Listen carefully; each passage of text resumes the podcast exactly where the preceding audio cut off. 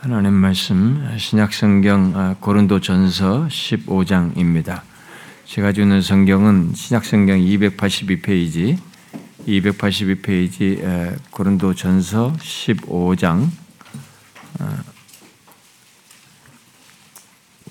15장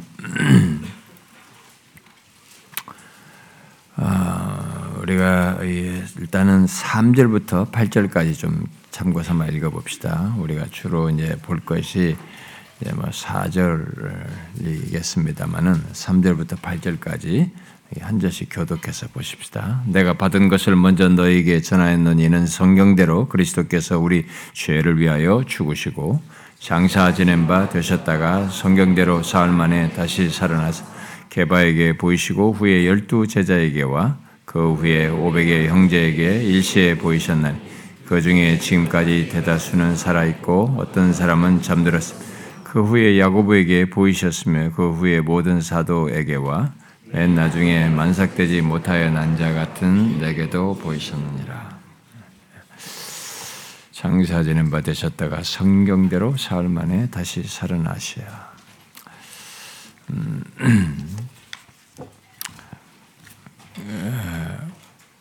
우리들이 어, 이 시간에 연속적으로 살피고 있는 말씀은 예수 어, 그리스도에 대한 말씀입니다. 어, 성경에서 가장 우리의 영혼을 이렇게 벅차게 하는 내용이 다 뭐 전체가 다 그렇습니다만은 하나님이신데 직접 친히 이 땅에 육신을 입고 오신 그분의 모든 인격과 아, 위격과 사역에 대한 내용은 우리의 영혼을 가장 부유하게 하는 그런 내용인 것이 분명합니다. 아, 그 내용을 우리가 좀 체계적으로 살피기 위해서 전체를 살피기 위해서 쭉 진행해 왔는데 우리가 지난 1년 몇 개월 동안에 그리스도의 위격에 대해서 살피고 어, 이제 지금은 그리스도의 사역에 대해서 살피기에 이르렀는데 어, 최근에 살핀 말씀은 그리스도께서 이렇게 중보자로서 삼중직을 두 상태에서 수행하신다는 것. 아, 때문에 이제 두 상태에 대해서 지금 먼저 좀 배경적으로 아, 살피고 있습니다. 아, 몇주 동안 이제 이런 내용들을 이렇게 객관적으로 이렇게 말을 했는데 최근에 왔거나 전체를 듣지 못한 사람들은 뭐 이런 내용들이 무슨 말이 뭐 삼중직이냐 뭐 두 상태가 뭐냐 이런 얘기를 예, 이제 의아해하고 좀 몰라 할 수도 있겠는데요. 우리가 그리스도께서 행하신 사역을 이렇게 말을 할 때에 아, 사역을 말하면 그리스도의 사역은 일단 이렇게, 앞서서 몇 가지 말한 포인트를 좀 기억을 배경적으로 갖고 이제 들어가면 좋은데 배경적으로 제가 먼저 말했던 것은 그리스도께서의 사역은 그냥 뭐 어떤 단순히 아, 이게 뭐 선한 사람, 뭐 선지자 뭐 이런 정도가 아니고 일단은 중보자로서 유일한 하나님과 인간 사이 참 하나님이시면서 참 사람이 되셔가셔서 하나님과 사람 사이에 그 중보자로서의 사역을 하시는 하는 것이다 라는 것과 그리고 그 중보자로서의 사역이 성경에서 어, 이렇게 기름 부음 받은 자들이 이렇게 앞서서 이렇게 예표적으로 언급됐는데 그게 이제 선지자, 제사장, 왕이었죠. 세 여기 기름을 부었는 이 세 개의 직분을 수행하는 방식으로 중보자로서의 사역을 하시는 것이다. 아, 그런데 그 사역을 그리스도께서 어떤 상태에서 하셨느냐? 그 삼, 삼중직을 중보자로서의 그 삼중직을 두 상태에서 하신다라는 것을 얘기를 했습니다. 두 상태는 이제 하나님께서 이게 친히 육신을 입고 이 땅에 오셔서 낮아지신 상태와 낮아진 상태와 다음에 동시에 높아지신 상태 높아짐. 이 두 상태에서 중보자로서의 삼중직을 수행하신다 하셨다라는 것을 아, 이 얘기를 했습니다. 서론적으로 이걸 먼저 얘기하고 삼중직에 대한 그걸 어떻게 각각을 행하시면서 우리를 중보하셨는가를 살피게 되겠죠. 음. 그래서 우리가 지금 이 두 상태를 살피는 가운데 먼저 우리가 그리스도의 낮아지심에 대해서 좀 몇 차례 살폈습니다. 네, 개락적으로만 좀 얘기를 한 것이죠. 아, 그, 네, 그래서 이제 어, 그동안 그리스도께서 이 중보자로서 우리를 구원하기 위해서 이 낮아지신 것에 대해서 낮아지신과 관련해 살폈던 이 내용이 여러분들이 뭐 좀 기억을 하실 것이라고 생각하는데 아, 그것은 이제 하나님이 육신이 되시는 첫 과정에서부터 어, 이제 무덤에 장사되신까지 해당하는 거죠. 그러니까 그의 잉태, 하나님이 인간의 몸에 잉태, 육신을 입는다. 이건 그 말할 수 없는 경이와 신비인데 그 신성을 지니신 분이 인성을 지니시는 인성과 한 위격을 갖는 그 잉태와 출생 그리고 비천한 그런 형편에 처하시고 또 율법의 제정자이신데 율법 아래 나시고 이 생애의 여러 비참을 겪으시고 하나님의 진노의 십자가에 달려서 죽임을 당하시고 장사되시고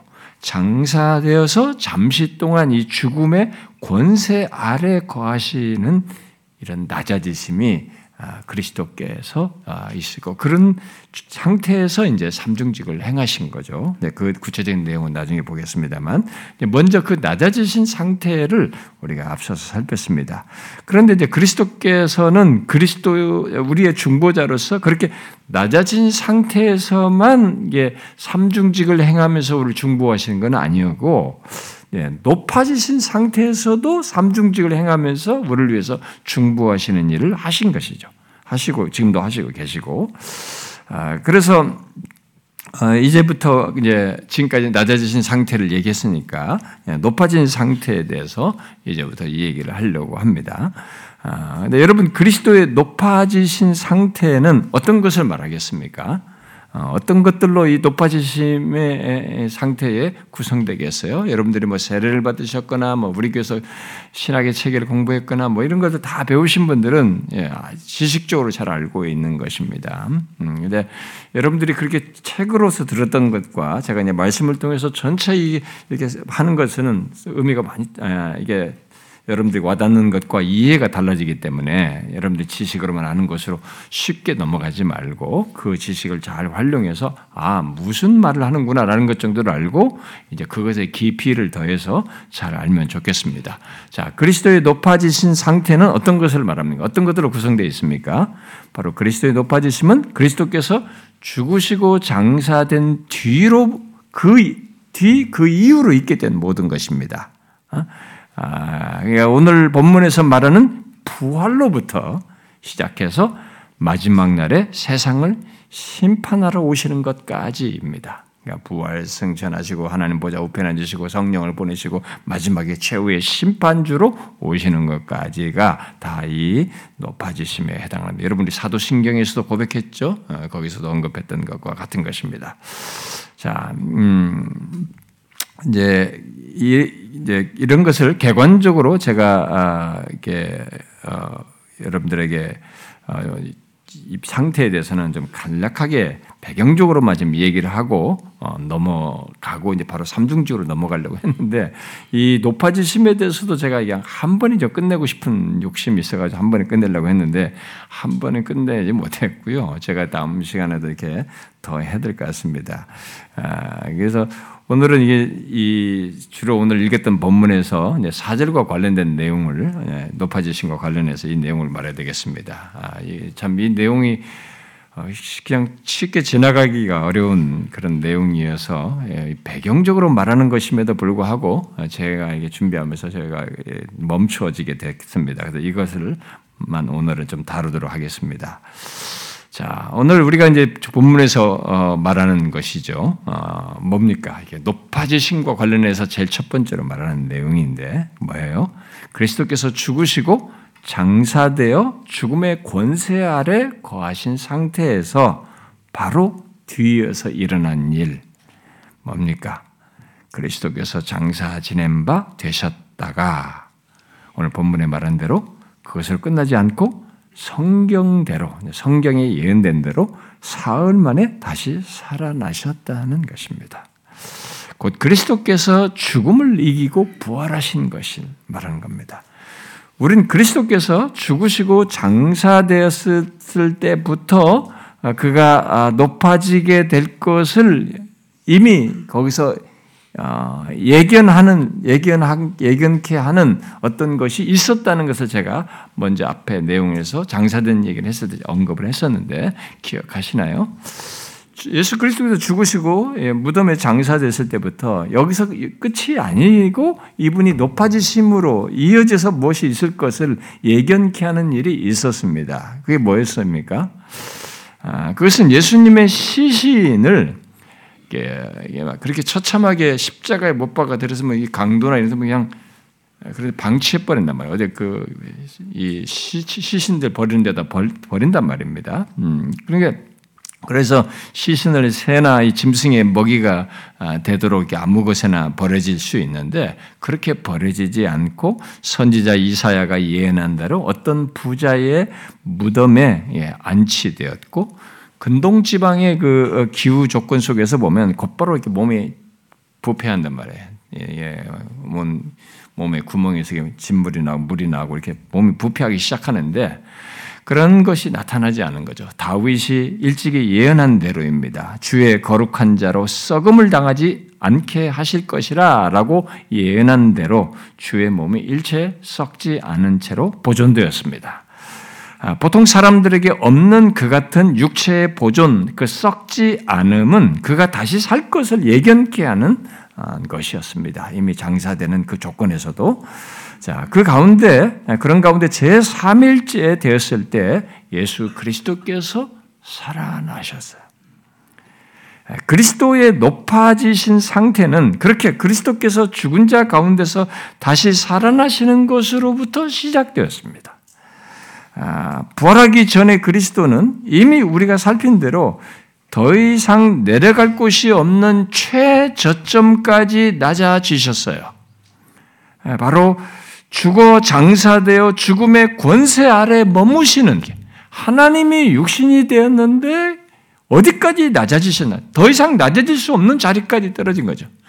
죽어서 장사되어 죽음의 권세 아래 머무시기까지 낮아지셨습니다. 그러나 그리스도께서는 거기서 끝나질 않았습니다. 그 최저점에서 다시 살아나셨어요. 높아지셨어요. 우리는 그리스도께서 높아지기 시작한 이 내용을 아, 이전에 낮아지신 상태로부터 연결해서 생각해야 됩니다. 그리고 여러분들이 이런 지식을 다 알고 있기 때문에 쉽게 생각하지 말고 아, 그 현장에서 그리고 실제 그런 것이 역사적으로 사건이 벌어졌을 때 그 긴장감이 있는 그 순간에 정말 그걸 좀처럼 믿어하지 않는 그 조건에서 한번 생각을 해봐야 됩니다. 우리는 이미 결론적 지식을 갖고 있기 때문에 쉽게 생각하는데 이 최저점에서 과연 인간이 높아질 수 있느냐라는 문제를 한번 생각해 보는 거예요. 아, 이 그리스도의 높아지심의 시작은 바로 거기에요. 인간의 죽어서 장사되어 죽음의 권세 아래 있는 이 최저점에서 있게 된 것입니다. 자, 그래서 생각을 해보십시오. 아, 만일 그리스도께서 죽으시고 어, 장사된 것에서 끝났다면 어떻게 되었겠어요? 아무리 그의 죽음이 뭐 숭고하고 뭐 게다가 뭐 우리 죄를 대속하느니 우리 죄를 위해서 죽었다느니 뭐뭐 뭐 이런 얘기를 하는 모든 것들이 우리를 위한 아무리 죽음이라고 한다 할지라도 다시 살아나는 것이 없으면 다 꽝이죠. 거짓말이죠. 응? 아, 뭐 구원이라는 것이 뭐 우리 기독교에서 말하는 구원, 뭐 단지 우리가 어디 막연하게 무슨 뭐 어디 높은 스테이지를 간다든 극락에 간다 뭐 이런 막연한 이 설, 썰이 설이 아니라 어, 그런 개념이 아니다. 성경이 말하는 구원이 명확한 구원이 있단 말이에요. 어, 죄를 반드시 해결하고 해결한 것 통해서 하나님과 화목하여서 갖고 영생을 얻는 이 구원을 얘기한단 말이에요. 그런 구원이 가능하냐 말이죠. 말할 수가 없는 거죠. 그래서 우리를 죄속한, 대속했느니 뭐 죄 구원이니 뭐냐 이런 얘기가 다 허구가 돼버린 거죠. 아, 그저 종교 이론에 지나지 않은 것입니다. 그런 기독교의 구원관이라고 하는 것은 다 부활이 없으면 진짜 이분이 여기서 장사된 데서 그 다음 사건이 없으면 다 허구예요, 진짜. 아, 이, 이, 이 고린도전서 15장에서 바울이 말한 것처럼 진짜 허구죠. 종교 이론에 지나지 않는 것입니다. 아, 정말 그리스도께서 중보자로서 우리를 죄에서 구원하신 것이 사실이고 실제가 되려면 그리스도께서 십자가에 달려 죽으시고 장사되기까지 낮아지신 상태에서 높아지시는 것이 반드시 있어야 해요. 죄로 인한 사망 어, 사망 그 권세를 죄로 인해서 있게 되는 이 사망이라는 막강한 권세를 이기시고 살아나는 것이 반드시 있을 때나 할 수 있는 얘기예요. 구원이며 무슨 죄로부터의 구원이며 이런 영생이며 이런 것이 그랬을 때나 가능한 얘기인 거죠. 아, 그리스도께서 죽음을 이기고 다시 살아나는 것은 그리스도께서 십자가에 달려 진실로 우리의 죄를 대속하시고 모든 우리의 죄의 형벌을 받으심으로 구원하신다는 것, 결국 참 생명을 얻게 하신다는 것이 사실이라고 하는 것을 확정해 주는 것입니다. 아, 이것이 있어야만 이게 앞에 내용이 사실한 걸 확증되는 거죠. 그러므로 죽으시고 장사되신 상태에서 다시 살아나심으로써 높아지는 것이 반드시 있을 때만 우리는 기독교의 구원이며 무엇이든 다 말할 수 있다. 그래서 반드시 그 있어야만 해요. 진짜 앞에 그 앞에서부터 대속적인 죽음이라는 것이 사실이라면 반드시 죽음이 부활하는 것이 높아지는 것이 있어야만 하는 것입니다. 근데 우리는 이미 이 장사된 조건에서 그 다음에 일어난 역사적인 사건을 기록을 우리는 잘 알고 있습니다. 실제로 부활하셨다는 사실을 잘 알고 있습니다. 성경의 기록 통해 증거들을 통해서. 그러나 우리가 우리는 여기서 쉽게 건너뛰지 말아야 됩니다. 아, 예수님께서 죽으시고 부활하셨다. 우리 사도신경은 이제 고백을 쉽게 하니까 바로 죽고 부활했다라는 이 사실을 이, 이 사실의 실체가 너무 어마어마한데 그 어마어마한 실체를 그냥 이렇게 간단한 이해나 고백 정도로 쉽게 넘어가면 안 된다는 것입니다. 예? 이 높아지심에 관한 문제를 아, 우리와도 결부되어 있기 때문에 예, 그렇게 쉽게 생각하면 건너뛰지 말아야 된다는 겁니다. 아, 바로 예수 그리스도께서 죽어 장사된 조건에서 생각해 봐야 돼요. 그 조건에서 과연 예수 그리스도께서 진실로 우리 죄를 지시고 모든 죄와 죄로 인한 형벌을 받으시며 대속적인 죽음을 당하신 것이 사실임을 확증하는 일이 진짜 일어났는가? 일어날까? 일어났어?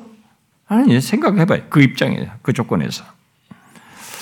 아, 이미 일어난 것부터, 어, 일어난 것이 분명함에도 이런 질문을 할 필요가 있다고 제가 말을 하는 것은 예수님께서 자신이 잡혀 죽으시기 전에 반복해서 이미 죽기 전에 반복해서 자신이 고난을 받고 죽임을 당하고 3일 만에 살아날 것을 그의 제자들에게 자기를 따라, 따르고 그렇게 사랑한다고 하는 제자들에게 말씀을 하셨음에도 불구하고 이 제자들이 부활을 믿지 않았고 아, 부활한 것을 보고 증거해 줬을 때도 믿지 않았어요. 아, 그들은 생각한 거, 그들은 기본적인 통념을 다 가지고 있는 거죠. 사람은 죽는 것으로 끝나지, 응? 다시 살아난다는 것은 우리 보편 인식 속에 없는 겁니다. 우리 경험 지식에도 없는 거잖아요.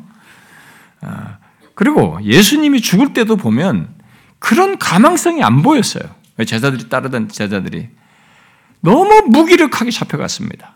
뭐 힘을 써, 그, 그동안에 무슨 죽은 자도 살리고 막 어, 풍랑을 잔잔케 하고 굉장한 신적인 능력을 나타내신 분이 아니 막상 죽을 때는 아무런 힘을 못 썼어요. 무기력하게 잡혀갔습니다. 그래서 처절하게 죽었어요. 힘 하나 쓰지 않고 십자가에 처절하게 못 박혀 죽었습니다. 그런 장면을 봤기 때문에 거기서의 부활이라는 것을 제자들 따랐던 제자들조차도 생각하지 못했던 생각이 안 되는 거죠. 여러분이라면 아, 그렇게 무기력하게 처절하게 죽임당하여서 무덤에 누인 예수님 그렇게 죽여가지고 결국 십자가에 달려가지고 결국 그 시신을 안치했단 말이에요. 질질 끌고 가지고 들게 어쩌면 들고 말이죠. 그래가지고 그 시신을 거기다 안치했을 때 그렇게 죽임당하여 무덤에 누인 예수님이 그런 분이 다시 살아날 것이라고 현실적으로 그 상황에서 쉽게 생각할 수 있겠습니까? 또 살아났다고 누가 말을 한다 할지라도 그의 죽음의 모든 것을 알고 본 사람이라면 그게 쉽게 수용이 되겠어요? 아, 인간은 죽은 자의 높아짐에 대해서 경험적으로 알지 못합니다. 우리의 인식 세계 속에 없어요. 무슨 종교들이 계속 그 죽음 이후의 사후 세계에 대해서 수많은 상상들과 이런 어, 이론들을 종교 이론들을 만들어 가지고 종교들이 다 가지고 있긴 하지만 그냥 인간들이 만든 겁니다. 신화입니다, 진짜. 신 개념을 인간의 창작한 신 개념을 삽입해서 만든 것이지 역사성이 없잖아요, 사실은요. 역사적인 것이 없는데 우리 그것이 역사적인 경험 세계 속에서 없단 말이야. 신화적으로는 생각을 할 수 있어도 머릿속으로는 그럴 것이다. 죽으면 그런 게 있거나 그렇게 이론은 만들 수 있어도 그것이 이 실제가 있다라고 하는 역사적으로 확증된 경험 지식이 우리에게 없는 겁니다. 인간은. 뭐 누가 죽었다가 잠깐 무슨 뭐 심장이 멈췄다가 어떤 다시 살아난 것 같다. 이런 사건들이 있잖아요. 신체적으로 일시적인 그런 현상이라든가 무슨 이런 것이 그런 거 말고 신 진짜로 죽었단 말이죠. 뭐 십자가에 뭐 다 박았고 어, 마지막 그 확인 사, 살하잖아요 죽이잖아요. 이제 그 십자가에 달린 강도들도 이렇게 처형을 해도 혹시나 살아날지 몰라서 심장을 찌르거든요. 창을 다 찌르거든요. 그리고 심지어 이 발목도 뼈도 부러뜨린단 말입니다. 다 혹시나. 근데 예수님만 일찍이 죽으셨기 때문에 예언대로 발목을 부러뜨리질 않았어요. 그러니까 그렇게 확실하게 죽인 겁니다. 그렇게 죽은 확실하게 죽었는데 거기서 부활이라는 것이 그래도 그렇게 죽은 사람이 부활했다. 이게 쉽게 믿어지냐 이거예요. 우리 경험 지식이 없어요 이런 게. 죽음의 자리로 낮아진 뒤로 그 상태, 상태에서 높아지는 것을 이 세상은 보지 못했습니다. 알지 못하죠. 그런데 바로 그런 놀라운 일이 이 세상 역사 속에 주님이 진짜로 말씀하신 대로 일어난 겁니다. 아, 바로 오늘 본문이 말하고 있죠. 네 개의 복음서가 마테마가 누가 요한 모두 복음서가 각각 이 그리스도의 부활의 역사적인 사실을 다 기록하고 있습니다.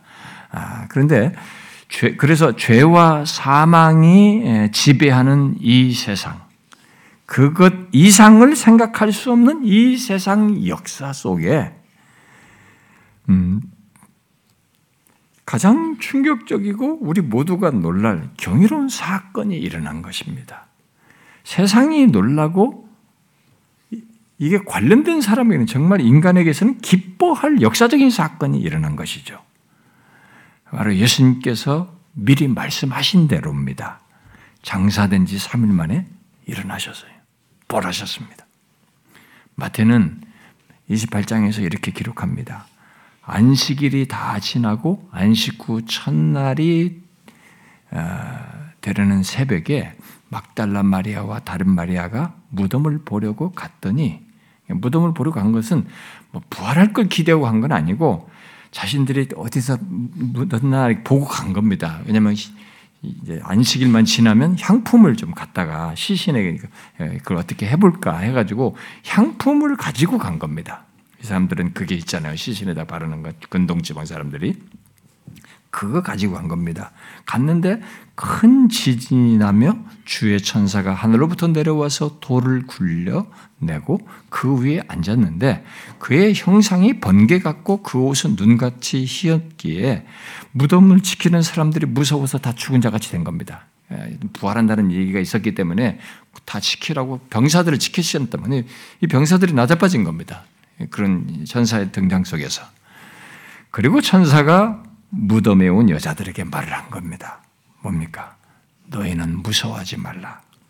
십자가에 못 박히신 예수를 너희가 찾는 줄을 내가 아노라. 그들은 진짜로 십자가에 못 박혀 죽으신 그 예수, 그 시신을 보려고 왔어요. 그 시신을 찾으러 온 거죠. 생각하고 온 겁니다. 그런데 그런 그들에게 이 천사가 놀랄 소식을 말한 겁니다. 그가 여기에 있지 않고 그가 말씀하신 대로 살아나셨느니라. 와서 그가 누우셨던 곳을 보라. 또 빨리 가서 그의 제자들에게 이르되 그가 죽은 자 가운데서 살아나셨다라고 해라. 이렇게 말해줬습니다. 그 여자들은 봤죠. 그래가지고 이 여자들은 무서움과 큰 기쁨으로 달려갔다고 그래요. 무서움도 있고 동시에 기쁨도 있는 거예요, 이게 지금. 그래서 제자들을 향해 달려가고 있는데 그 달려가는 그에게 부활하신 주님께서 나타났습니다. 여인들에게. 그래서 제자들에게 알리라고 했습니다. 먼저 갈릴리로 가라고. 그 직접 이제 부활하신 빈 무덤만 본 게 아니라 부활하신 주님까지 보고 이 여인들은 달려간 거야 제자들에게. 그럴 제자들이 그 가서 이 말을 했을 때 전해줬을 때 거기에는 열한 제자와 예수님을 따르는 다른 제자들이 같이 있었는데 이, 이들이 여자들의 말에 대해서 어떤 반응을 보입니까? 보였습니까? 마치 헛것을 보고 말한 것처럼 여기고 믿질 않았습니다. 그러나 베드로와 요한은 궁금하죠. 아, 항상 이 앞섰던 이 두 사람은 궁금했습니다. 확인해 보고 싶어서 무덤으로 달려갔어요. 그리고 빈 무덤과 함께 예수님의 시신을 감쌌던 세마포가 그대로 있는 거예요. 거기에. 몸만 빠져난 거예요. 시마포는. 그걸 보고 놀랍게 여기면서 집으로 돌아갔습니다. 이때 이들의 반응에 대해서 요한복음 20장은 이런 설명을 덧붙이고 있어요. 그들은 성경에 그가 죽은 자 가운데서 다시 살아나야 하리라고 하신 말씀을 아직 알지 못하더라 그랬어요. 죽은 자가 다시 살아나는 것, 그것도 일시적인 신체 현상으로 일어나는 것이나 나사로처럼 다시 죽, 죽게 될 일시적인 살아남이 아니라 죽음을 넘어 참 생명으로 살아나 부활을 하시는 것을 수용한다는 것이 이렇게 어려운 거예요, 인간에게는요. 인간 정거 인간의 세계는 정말 어려운 사건이죠. 어려운 수용할 내용입니다. 아무리 예수님을 사랑하며 따랐던 사람이라 할지라도 죽은 자가 다시 살아나는 것을 믿는 것은 우리의 본성과 지식이 수용하는데 어렵습니다. 아, 이건 안, 안 되죠. 그런 어려움이 우리 갖고 있습니다. 그래서 여자들은 생생, 여자들의 그 생생한 증거를 듣고도 무시하면서 이제 예, 엠마오로 가던 두 사람이 있었잖아요. 제자가 있었죠. 아, 그들은 엠마오로 가는 자신들에게 이제 부활하신 주님이 나타나서 어, 나타나셨는데도 주, 님을 알아보지 못했습니다. 아, 그러면서 그것은 어, 얼마 전에 죽은 이가 자기 옆에 있을 거라고는 막 전혀 생각을 못했으니까 생각조차를 안 했기 때문에 아, 믿질 않았어요.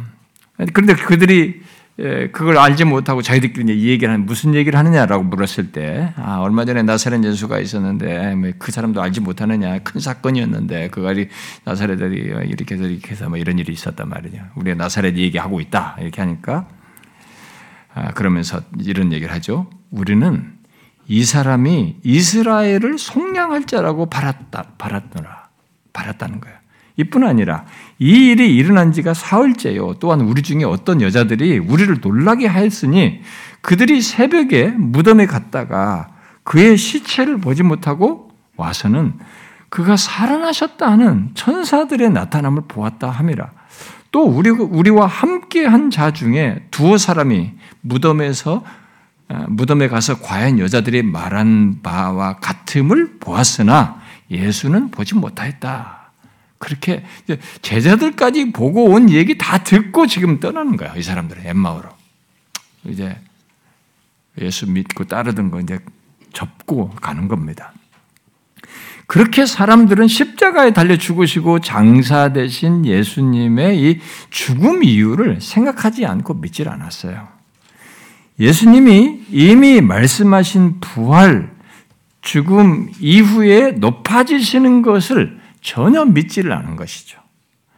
심지어 아, 그 일이 실제로 일어난 것을 본 여자들의 증거와 뒤이어서 이 베드로와 요한이 본 것을 들었어도 설사 빈무덤은 있을 수 있겠다.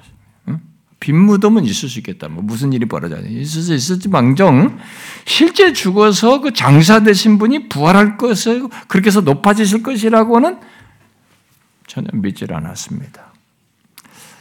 그러나 그 이후로 부활하신 주님은 여러 차례 제자들에게 나타나셔요. 사람들에게 나타내 보입니다. 부활 이후에 그리스도께서 사람들에게 나타나신 것에 대한 성경의 기록들을 종합해 보면 그냥 기록된 것만 14번이에요. 14번 나타나셔요. 아, 오늘 본문에서는 아, 게바, 곧 베드로에게도 보이시고 그 열두 제자와 그 후에 500여 그 형제에게 일시 나타내 보이셨다라고 말을 하고 있습니다. 부활하신 예수님은 자신을 나타내 보이시는 과정에서 제자들에게 자신이 유령이 아니다라는 것을 이렇게 보여주시면 알게 그러나 실제로 죽은 자 가운데서 육체로 부활했다라고 하는 것을 자신 확인하도록 만져보라고 하시죠. 도마가 직접 보기 전에는 내가 옆구리 창 찔리고 손못 받긴데 내가 손으로 넣어보기 전에는 난 믿을 수 없다라고 했을 때 주님이 실제로 나타나셔서 만져보라고 그랬습니다. 그리고 제자들에게 제자들과 함께 음식도 먹었어요. 영이면 못, 못 하잖아요. 그래야 해서 믿을 수 없고 수용하기 어려운 죽은 자의 부활을 더 이상 부정할 수가 없게 되었고 믿게 되었습니다. 사도행전 2장에서 말하는 대로 사도들이 그의 육신이 썩음을 당하지 아니하시리라 하더니 이 예수를 하나님이 살리셨는지라 우리가 이 일에 대하여 증인이다. 이렇게 말했어요. 아, 우리도 못 믿었다, 이거. 그런데 우리가 이, 진짜 이분이 살아나시대. 썩임을 당하지 않는다고 예언한 대로 진짜 이분이 살아나시대. 하나님이. 우리가 이 일에 대해 증인이다. 그러면서 증인으로 나서게 됩니다. 그런데 오늘 우리가 이제 생각할 사실은 그리스도께서 부활하신, 부활하신다는 이 사실 자체보다도 그가 우리의 중보자로서 무덤까지 낮아지셨다가 부활하심으로 높아지셨다는 것이 이 사실과 함께 그의 높아지심이 결국 우리의 높아짐과 관련되어 있다는 겁니다. 아, 그러니까 그리스도의 부활은 그리스도 한 개인의 부활과 높아지심만 말하는 것이 아니래요. 그 사실이 굉장히 결정적으로 중요한 것인데 그것만 말하는 건 아니에요. 중보자로서의 지금 삼중직에 수행하는 것과 다 관련된 겁니다. 중보자로서의 이런 경험들인 것입니다. 아, 결국 그것은 그리스도께서 우리의 죄를 지시고 대속적인 죽음을 당하신 조건에서 살아나심으로써 죄로부터의 구원을 확증한 것이고 죽음에 대한 승리를 증거하는 놀라운 사건이에요. 그리하여서 아, 죽음에서 생명으로 높아지는 것을 드러내신 거죠. 보이신 것입니다. 음, 여러분 그걸 생각하셔야 됩니다. 이제 죽음에서 생명으로 높아진 것 없는 것입니다. 아, 아, 더 이상 죽음에 있지 않고 죽음을 이긴 생명으로 높아지시는 것이 이 부활하신 그리스도 께서 드러내시고 자기 자신뿐만 아니라 그를 믿는 우리에게도 똑같은 일이 있게 될 것을 우리에게 보이신 겁니다. 중보자로서. 이와 관련해서 바울은 로마서 6장에서 이렇게 말을 하죠. 만일 우리가 그리스도와 함께 죽었으면 또한 그와 함께 살 줄을 믿노니 이는 그리스도께서 죽은 자 가운데서 살아나셨음에 다시 죽지 아니하고 그 사망이 다시 그를 주장하지 못할 줄을 아미로다. 이렇게 말했습니다. 예수 믿는 우리들이 죽음의 상태에서 그리스도와 함께 사는 것이 가능한 것은 그리스도께서 죽은 자 가운데서 살아나셨기 때문이고 다시는 죽지 않고 사망이 그를 주장하지 못하기 때문이다라는 것입니다. 그렇게 그리스도는 다시 살아나심으로 우리의 죄를 지고 가장 낮은 상태인 죽어 장사된 상태에서 벗어나는 것을 넘어서서 죽음을 이김으로 자신이 지신 죄와 이기심으로써 자신이 지신 그 죄와 죄책에 대한 완전한 승리, 더 이상 사망이 주장하지 못하는 승리를 얻으셨음을 확증하셨습니다. 드러내신 거죠. 그러므로 그리스도의 부활은 우리의 죄와 죄책 그리고 그로 인한 죽음을 사망을 이긴 승리인 것입니다. 승리를 나타내는 거예요. 아, 그러니까 그리스도 자신만이 아니라 아, 그에게 속한 우리들 또한 그 죽음에서 죄와 죄책, 죽음에서의 승리라고 하는 것을 드러내 보이신 거지. 증거하신 것입니다. 그래서 그리스도와 함께 죽으면 그와 함께 산다라는 것이 계속 그 내용, 연결된 내용이에요. 그러니까 그래서 이 부활이 낮아지면서 높아진 사건은 그리스도 자신에게 일어난 사건이기도 하지만 처음부터 하나님 육신이 되어 중보자로서 하신 이 중보자로서의 이 모든 것이에요. 그래서 우리가 그리스도와 함께 죽었으면 또한 그와 함께 살 줄을 믿는다라는 것이 이게 어, 바울이 얘기하면서 그리스도의 부활을 계속 죽음과 부활을 중보자로서의 그 연결하면서 그 중보의 대상이신 우리와 계속 묶어서 얘기를 하는 거죠. 이 같은 내용들은 예, 제가 나중에 3대 직분을 어, 살피면서 좀 더 상세하게 다룰 내용이고 제가 허락이 되면 이 그리스도의 부활에 대해서 나중에 더 별도로 이 그리스도에 대해서 얘기한 다음에 살필 수 있으면 더 좋겠다는 생각이 들어요. 구속과 부활에 대해서 별도로. 아, 네. 그렇습니다만 일단은 이, 이 얘기가 나왔을 때 그리스도께서 죽어 장사된 조건에서 높아지심의 이 사건인 부활을 말하면서 이 내용을 말하지 않을 수 없기 때문에 제가 여기서 일단 말하면서 지나가는 겁니다. 어쨌든 그리스도의 부활은 우리의 죄와 죄책을 짊어지신 그리스도께서 자신이 죽어 장사됨으로 가장 낮은 상태에서 높아지신 것에서 끝나지 않고 자신이 대속한 우리를 아, 곧 우리와 함께 죽고 산 우리들을 또한 높이신 것을 포함하고 있는 것입니다. 이 사실 때문에 우리는 더 이상 예수를 믿는 우리는 더 이상 죄와 죄 싹스로 있게 된 사망 아래 있지 않게 됩니다. 사망 아래 있지 않게 되었어요. 그리스도에게처럼 우리에게도 사망이 다시 우리를 주장하지 못하게 된 것입니다. 그리스도의 부활로 인한 이 같은 사실을 아, 올레비아누스는 이렇게 말했습니다. 그는 자신의 죄가 아니라 우리의 죄를 짊어지고 죽으셨고 죄로부터 결코 죽지 않을 생명으로 부활하셨으므로 기이한 빛이 모든 믿는 자의 마음에 비치고 있다. 그들의 모든 죄 중 대속되지 않고 남아 있는 죄는 단 하나도 없다. 우리 우리에게 그렇습니다. 그들의 모든 죄 중 단 하나라도 남아 있다면 언약과 관련해 우리의 담보이자 보증이신 그리스도는 부활할 수 없으셨을 것이기 때문이다. 그게 부활이 진짜 그게 아니면 부활할 수 없는 거죠.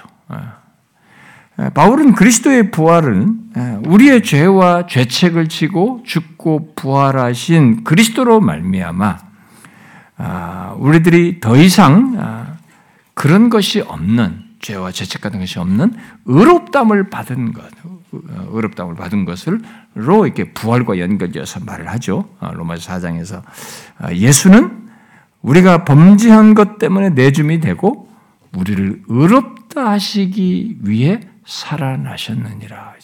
우리를 의롭다 하시기 위해서 살아서 죄와 죄책이 더 이상 관련되지 않도록 하는 것을 확증하기 위해서 부활하신 것이죠. 그리고 8장에서도 죽으실 뿐만 아니라 살아나신 그리스도 예수를 아, 언급을 하면서 그 누구도 청주할 수가 없다. 이 부활하신 분 때, 죽으실 뿐만 아니라 부활하신 이분 때문에 어, 우리의 죄를 다 해결하시고 확증하신 이분 때문에 그 누구도 우리를 정죄할 수가 없다라고 얘기했습니다. 더 나아가서 바울은 예수 믿는 우리들에 대해서 하나님께서 그리스도를 죽은 자 가운데서 살리심과 같이 우리를 또한 세상 가운데서 행하게 하려 한다는 것을 어, 새 생명 가운데 행하게 하려 한다라고 어, 로마서 6장에서 또한 말하죠. 이 말은 우리들이 처음 새 생명을 얻어 그 가운데서 행하는 것부터가 그리스도의 부활로 말미암는다는 것을 말해주고 있는 겁니다. 그러니까 처음 새 생명을 얻는 것부터 예, 그야말로 장차 우리들이 어, 죽고 몸에 부활하는 것, 어? 나중에 죽음 이후에 몸에 부활하는 그것에 앞서서 죄의 죽음에서 부활하는 것, 하나님께 대하여 살게 되는 이런 영적인 부활에서부터 그리스도의 부활과 연관되고 그리스도의 부활로부터 기인한다는 거예요. 바울은 이 사실을 에베소서 2장에서 하나님께서 허물로 죽은 상태에 있는 우리를 그리스도와 함께 살리셨다 이렇게 말하지. 예? 그 우리를 살리셨는데 살 때 그리스도와 함께 살리신 것이 어떤 상태에서 죄와 허물로 죽은 상태에서 영적인 부활이에요. 영적으로 죽은 상태에서 살리시는 것, 그 소위 영적인 부활을 말할 때 바울은 하나님이 그리스도와 함께 살리셨다라고 말함으로써 우리의 영적인 부활이 그리스도의 부활과 관련돼 있다니 거기서부터 기인한다는 것을 말해준 거죠. 여러분은 이 사실을 알고 있습니까? 영적으로 죽은 것이든 어, 육체가 죽은 죽은 것, 육체가 죽은 것이든 그 조건에서 살아나는 것. 예, 여러분 지금도 예수 믿지 않는 사람은 다 영적으로 죽어 있잖아요. 그러니까 영적으로 죽은 상태에서 살아나는 것이든 실제로 우리가 몸이 죽어가지고 호흡이 끊어져 죽어서 그 육체가 죽은 조건에서 몸이 부활하게 되는 이런 살아나는 것이든 이런 살아난다는 것. 그러니까 죽음이라고는 마지막 낮아짐의 저점에서 거기서 그 다음 높아지는 얘기, 살아나는 이것이 저절로 되거나 무슨 어떤 종교 이론으로 되거나 어떤 정신적인 노력으로 되거나 무슨 더 신비한 어떤 체험으로 되거나 이런 것이 아니고 막연하게 되는 게 아니라 이런 팩트에 사실에 의해 근거돼. 바로 죽음을 이긴 그리스도와 함께 살아남으로써 이 그리스도의 부활의 기인에서 영적인 부활도 있게 되고 실제 몸의 부활도 있게 된다는 사실입니다. 우리는 이 놀라운 사실을 기억해야 합니다. 음, 이 성경의 놀라운 사실이야. 이게 어떤 단순 교리적인 진술이 아니라 실제 엮여 있는 얘기예요. 예, 중보자로서 그가 하신 것에 실제로 우리가 관련돼서 우리에게 일어난 일이기 때문에 그것을 우리가 잘 생각을 해야 됩니다. 바로 죽음의 조건에서 살아나는 것. 죽음을 넘어선 생명. 이것은 이 같은 내용은 모두 오직 죄와 죄로 인한 죽음을 이긴 부활, 바로 그리스도의 부활 안에서만 가능한 얘기예요. 그래서 바울은 골로새서 2장에서도 똑같이 말을 하지 않습니까? 범죄와 육체의 무할례로 죽었던 너희를 하나님이 그와 함께 살리셨다 그러죠. 부활하신 그리스도와 함께가 아니면 영적인 부활이라고 할 수 있는 살아남, 이게 가능하지가 않다라는 것입니다. 물론 그리스도의 부활은 그리스도 그렇게 하나님께 대하여 살아나는 것, 또 새 생명을 얻어 그 가운데서 행하게 하는 것에서 끝나지 않고 장차 있을 몸의 부활의 근원이 되어서 몸의 부활에도 연관됩니다.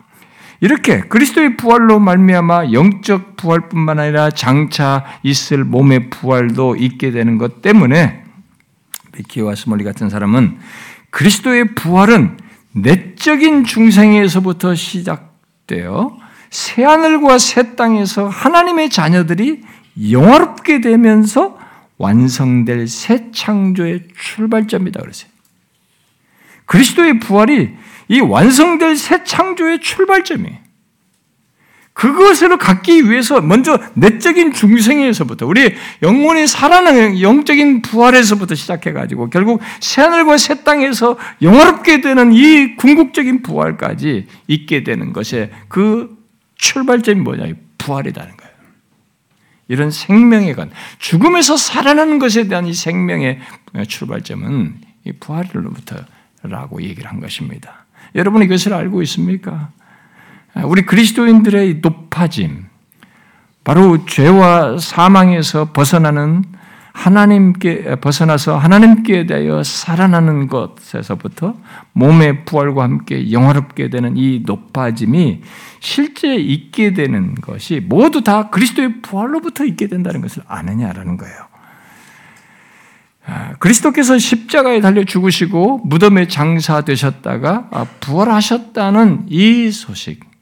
아, 그래서 이 십자가에 죽으셨다 장사된 조건에서 부활하셨다는 이 소식은 죄와 사망이 전부인 이 세상을 놓고 보면 죄밖에 없고 그다음에 그다음에 누구나 죽어야 하는 그것이 전부인 이 세상을 놓고 보면 아니 죄와 사망과 심판 이상을 생각할 수 없는 인간 조건을 생각해 보면 지금 이 소식은 인간이 들을 수 있는 소식 중에 최고의 소식이에요. 아니, 여러분 생각해 보세요. 이 소식을 능가할 소식이 이 세상에 있을까요? 우리 인간에게 있을까요? 여러분 천사가 예수님의 죽은 시신의 시신의 향품을 바르려고 찾아온 여자들에게 한 말을 들어보십시오. 어찌하여 살아있는 자를 죽은 자 가운데서 찾느냐? 여기 계시지 않고 살아나셨느니라. 아, 분명히 죽은 자를 보러 왔어요. 죽었단 말이에요.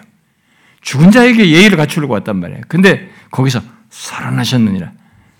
이거, 이거 여러분 생각해 보세요. 이게 지금 역사적인 사건으로 벌어진 현장에서 이 얘기 들려준 첫 소식이에요. 여러분 이런 소식을 이 세상 어디에서 들, 들을 수 들, 여러분 들을 수 들었습니까? 이 세상에서 이런 얘기 들은 적이 있어요? 사람들이 만든 얘기 말고요. 소설 같은 얘기나 신화적인 얘기 말고 역사적인 사실로서 이런 증거를 어디서 들어본 적이 있어요? 특히 사람들이 죽은 무덤에서 살아나셨다. 살아났다는 이 소식을 들어본 적이 있습니까? 그런 역사적인 사례가 있습니까? 이 세상이 놀랄 최고의 소식은 무덤에서 났습니다. 여러분, 이 세상이 가장 듣고 싶은 최고의 소식은 무덤에서 나왔어요. 무덤에서 들린 소식입니다. 인간들이 만든 신화적인 얘기가 아니라 역사적인 사실로 들려온 이 부활 소식은 진짜 무덤에서 나온 겁니다. 그리고 이 예수 그리스도가 유일한 것이었죠. 특히 이 소식은 결국 죄와 사망의 권세 아래 떨어져 영원히 낮아진 상태에 있어야 하는 우리들을 위한 소식이어서 이 소식을 듣는 우리들에게는 최고의 소식인 겁니다. 인간에게 있어서. 바로 하나님에 대하여 죽은 상태에서 하나님에 대해 사는 상태로 또 그 실제 몸의 죽음에서 부활로 높아지는 것이어서 이 세상의 그 어떤 기쁜 소식도 이것, 이 소식을 능가할 수가 없습니다. 여러분 잠시 멈춰서 생각해 보십시오. 정말로 인간이 들을 수 있는 소식 중에 최고의 소식이 무엇이겠는지 한번 생각해 보세요. 그냥 설교다라고 하지 말고 한번 현, 실제적으로 현실적으로 생각을 해보세요. 우리 우리 우리 삶의 현실에서 생각해 보란 말이죠. 인간이 들을 수 있는 소식 중에 최고의 소식이 뭐겠습니까? 그건 여기 무덤에서 들려온 소식입니다.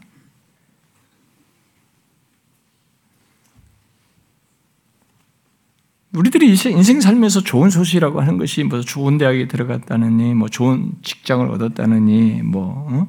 사회에서 어떤 어떤 어떤 성공했다느니, 그럼 뭐, 뭐 국회의원이 되고 뭐 대통령이 되고 뭐 그밖에 큰 명예를 얻고 뭐 이런 거 여러분 그런 것들이 다 뭡니까? 이 세상에서 좋은 소식이라고 하는 일시적으로 듣는 인생 중에 살면서 좋은 소식이라는 것이 다 뭡니까? 그, 그 모든 좋은 소식들이 다 어디로 귀결됩니까? 나중에 어디로 갑니까?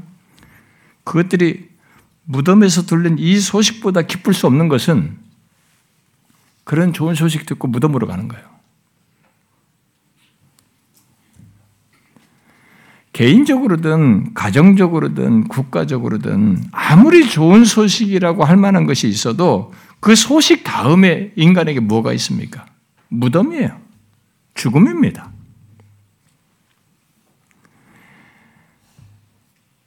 그러니까 아무리 이 세상에서 어, 우리를 높, 올 높이는 그런 좋은 소식을 들어도 예외 없이 인간은 모두 무덤으로 내려가야 합니다. 한때 올라가다 뭐 대통령이 되고 뭐가 되고 뭐가 높아졌어도 황제가 되었어도 무엇으로 올라갔다 치더라도 인간은 마지막에 예외 없이 무덤으로 내려가야 돼요. 음부로 말하는 것으로 내려가야 됩니다. 그야말로 죽음이라는 이 마지막 내리막길에 가장 낮은 곳으로 떨어져야 합니다. 그러므로 이 세상에서 아무리 좋은 소식을 들어도 그 이후가 무덤으로 내려가는 것이기 때문에 그런 것들이 인간에게 가장 좋은 소식일 수는 없는 겁니다. 가장은 아니에요. 베스트는 아닌 겁니다. 일시적으로 좋을 수는 있을지 몰라도 가장 그리고 가치 있는 좋은 소식은 아니에요. 그러면 무엇이 인간에게 가장 좋은 소식이겠습니까? 충분히 생각해 보세요. 그것은 모든 인간이 예외 없이 떨어지는 그 내려가는 무덤, 그 죽음에서 그게 끝이 아니 그 다음에 있다는 거예요. 거기서 일어나는 거예요. 거기서 살아나는 것입니다. 여기서 살아나는 소식이에요. 바로 예수 그리스도께 있었던 그 부활의 소식인 것입니다. 죽음에서 무덤에서 높아지는 이 진정한 높아짐이 있어요. 영원으로까지 이어지는 이 높아짐의 소식입니다. 그가 살아나셨느니라. 와서 그가 누우셨던 곳을 보라. 이 얼마나 놀라운 순간입니까? 역사적으로, 현실적으로 보라는 확인하는 것이. 무덤에서 들린 이 놀라운 소식. 그 죽음이 끝이 아니라는 소식. 죽음을 이긴 생명에 대한 소식. 이것이 이 세상에서 들었던 소식 중에 인간이 들을 수 있는 소식 중에 최고의 소식, 가장 기쁜 소식이죠. 가장 좋은 소식입니다.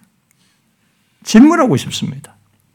여러분은 이 소식을 알고 들은 사이입니까? 이 소식의 대상자입니까? 그리스도께서 무덤에서 다시 살아나신 것은 인간에게 죽음이라는 것이 끝이 아니고 그것을 넘어선 생명이 있다는 것. 이 세상에 그것을, 이 사실을 드러내는 것입니다. 인간은 죽음 이후를, 그 이상을 상상을 할지 몰라도 실제로 그것이 이후에 있을 것이라는 것은 경험적으로 누구도 수긍을 못하는 겁니다. 그런데 경험적으로 그것이 있다는 것을 세상에 선포한 거예요. 드러낸 것입니다. 더 나아가서 그리스도께서 무덤에서 다시 살아나신 것은 죄를 이기었다는 것이고 사망을 정복했다는 것이고 죄와 사망을 무기 삼아서 인간을 사로잡는 사단을 지옥을 정복했다는 것을 말해주는 것입니다. 그것을 세상에 드러낸 거예요.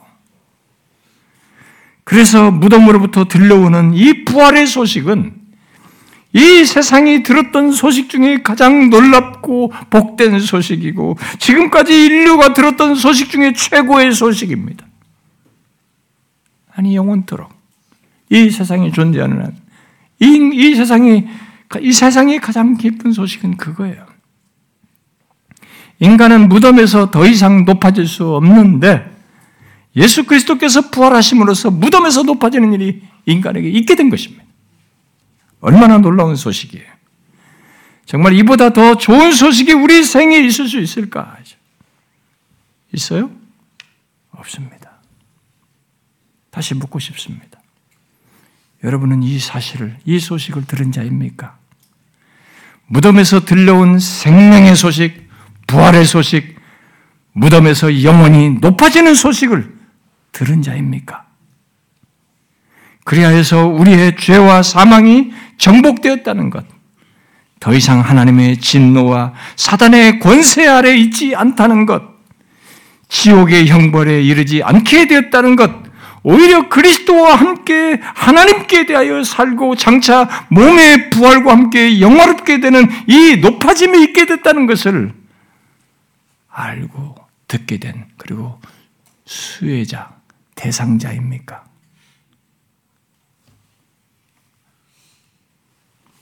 이 세상에서 들을 수 있는 가장 좋은 소식, 인간이 들을 수 있는 가장 소식, 좋은 소식을 듣고 그 소식이 말하는 죄와 그 죄로 인한 영적인 이 육적인 죽음에서 살아나 참 생명, 바로 부활의 생명을 얻는 자가 되었는가? 과연 나는 이 소식을 듣고 그런 생명을 얻는 자가 되었는가? 이것이 중요한 것입니다. 만약 여러분들이 정말 그렇다면 이 부활의 소식을 듣고 영적인 생명, 장차 이 몸의 부활을 얻을 그 대상자라면 자신이 듣고 그 소식의 수혜자, 대상자인 것이 얼마나 복인, 큰 복인지 무엇과 견줄 수 있겠어요? 한번 생각해 보세요. 계산해 보셔요. 가장 좋은 소식의 당사자가 갖는 그 놀라움과 경이 한번 생각해 보세요. 복됨을. 여러분이 우리가 인생 살면서 가장 기쁜 소식을 들었을 때 듣고 맹맹할 수는 없는 겁니다. 그, 그 좋은 소식을 들었을 때 벅참과 기쁨이라는 게 있잖아요. 그리스도의 부활이 그겁니다. 우리 인간에게 그렇습니다. 이 세상이 그렇습니다. 가장 좋은 소식이에요. 이 좋은 소식은 우리를 기쁘게 하고 벅차게 하는 것입니다. 장차 있을 무덤이라고 무덤이라는 우리가 가장 낮아지는 저점이 우리에게는 끝이 아닌 것입니다. 아니 거기서 일어나는 것입니다. 그리스도와 함께 높아지는 거예요. 그가 높아지신 것처럼 우리도 높아지는 것입니다. 놀라운 스토리예요. 놀라운 일이 우리에게 있는 것입니다. 우리도 언젠가 내려가겠죠. 예수님처럼. 죽음이라는 자리로 내려갈 겁니다. 그러나 우리는 그게 끝이 아닙니다. 그리스도와 함께 높아졌습니다. 그리고 궁극적으로 높아질 것입니다. 이 사실은 부활하신 그리스도와 함께 우리들이 죽음을 넘어선 생명으로 높아진 것을 결국 영원까지 잇대어서 갖게 될 것입니다. 생각해 보십시오. 여러분, 종교적이다고 하는 것으로 너무 있는 사실을 두루뭉실하거나 억지 신앙화하지 말고 잘 생각해 봐요. 이렇게 확실한 증거를 통해서 생각해 보시라고. 인간에게 죄와 죽음이라는 이 마지막 저점이 끝이 아닌 그 다음에 있다는 소식을 한번 생각해 보라고. 아, 설렐리잖아요. 가슴 벅찬 얘기지 않습니까? 그걸 하나님이 육신이 되어 그렇게 실제로 죽으시고 부활하시면서 나타내신 겁니다. 그래서 그를 믿는 그와 함께 죽고 그와 함께 살리심을 받은 우리들이 똑같이 그의 중보 안에서 수혜자가 되는 것입니다. 생각하십시오. 저와 여러분은 장차 무덤이 마지막이 아닙니다. 그 다음 높아짐이 있습니다. 영광으로까지 나가는 높아짐의 스타트입니다, 그게. 너무 감격스럽고 설레는 내용입니다. 가장 좋은 소식, 기쁜 소식을 들은 자입니다. 그 소식 들은 자답게 그것으로 기뻐하시고 감격하고 이 감격이 여러분이 이 주님에 대한 주님과의 관계에 대한 이 누림으로 이어져야 됩니다. 대충이 아니라 그런 은혜 경험들이 있기를 바래요. 기도합시다.